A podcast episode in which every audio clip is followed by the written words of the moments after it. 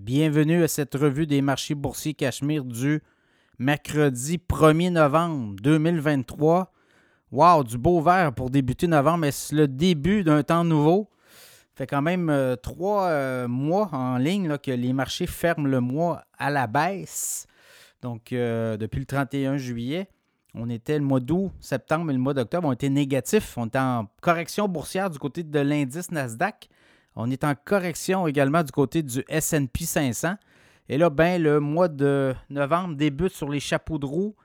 Euh, le SP 500, en fait, je vais commencer avec le TSX à Toronto en hausse d'1 hausse de 205 points, 19 079 points. Le SP 500, 1% de hausse, 4 237. Le Dow Jones en hausse de 0,7% 33 274. Et le Nasdaq en hausse de 1,7% 13 061 points.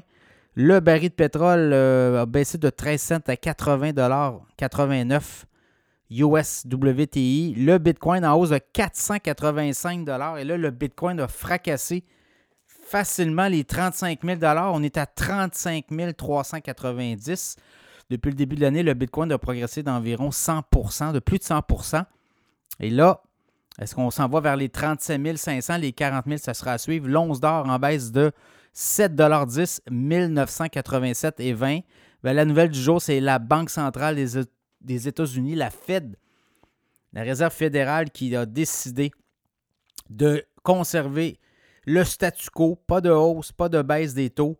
Et c'est un deuxième mois consécutif. Donc ça, c'est... Euh, peut être euh, un point tournant. Les analystes, les économistes disent que ça serait terminé les hausses de taux aux États-Unis. Au Canada, c'est terminé. Je pense que c'est terminé. À tout le moins, euh, encore là, euh, tout peut arriver, mais on croit, on regarde aller l'économie canadienne, ça ne va pas très bien. Aux États-Unis, ça roule beaucoup plus qu'au Canada, mais quand même, on le voit, là, il y a des incertitudes. La guerre Israël et le Hamas, ensuite de ça, euh, le, baril de pétrole qui peut bondir. Donc, ça peut quand même euh, changer de vite, le portrait. Donc, euh, grand patron de la Fed, Jérôme Powell, qui dit qu'il regarde aller toutes les choses, les données. Oui, il y a encore.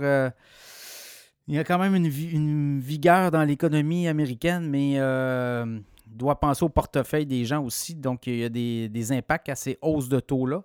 Donc, on, on a décidé de prendre une pause, une pause deuxième mois consécutif alors, ça va être à suivre. Euh, pour plusieurs, c'est terminé et il y aurait des baisses en 2024 de taux.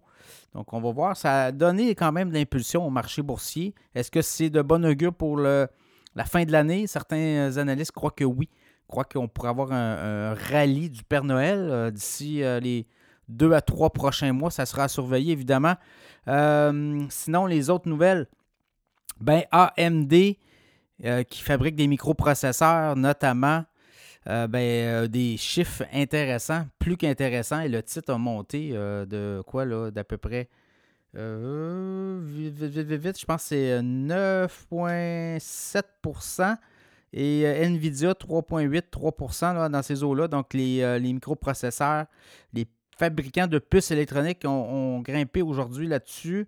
Sinon, ben, on va regarder, comme on dit, il y a d'autres journées là, qui s'annoncent. Est-ce que c'est un mouvement qui est prenable euh, et qui va euh, être capable de souder les, marchés boursiers dans les euh, prochaines semaines? Parce que depuis les trois derniers mois, je vous le dis, là, c'est assez, assez morose. Est-ce qu'on va être capable de renverser la tendance pour la fin d'année? Ça sera à surveiller.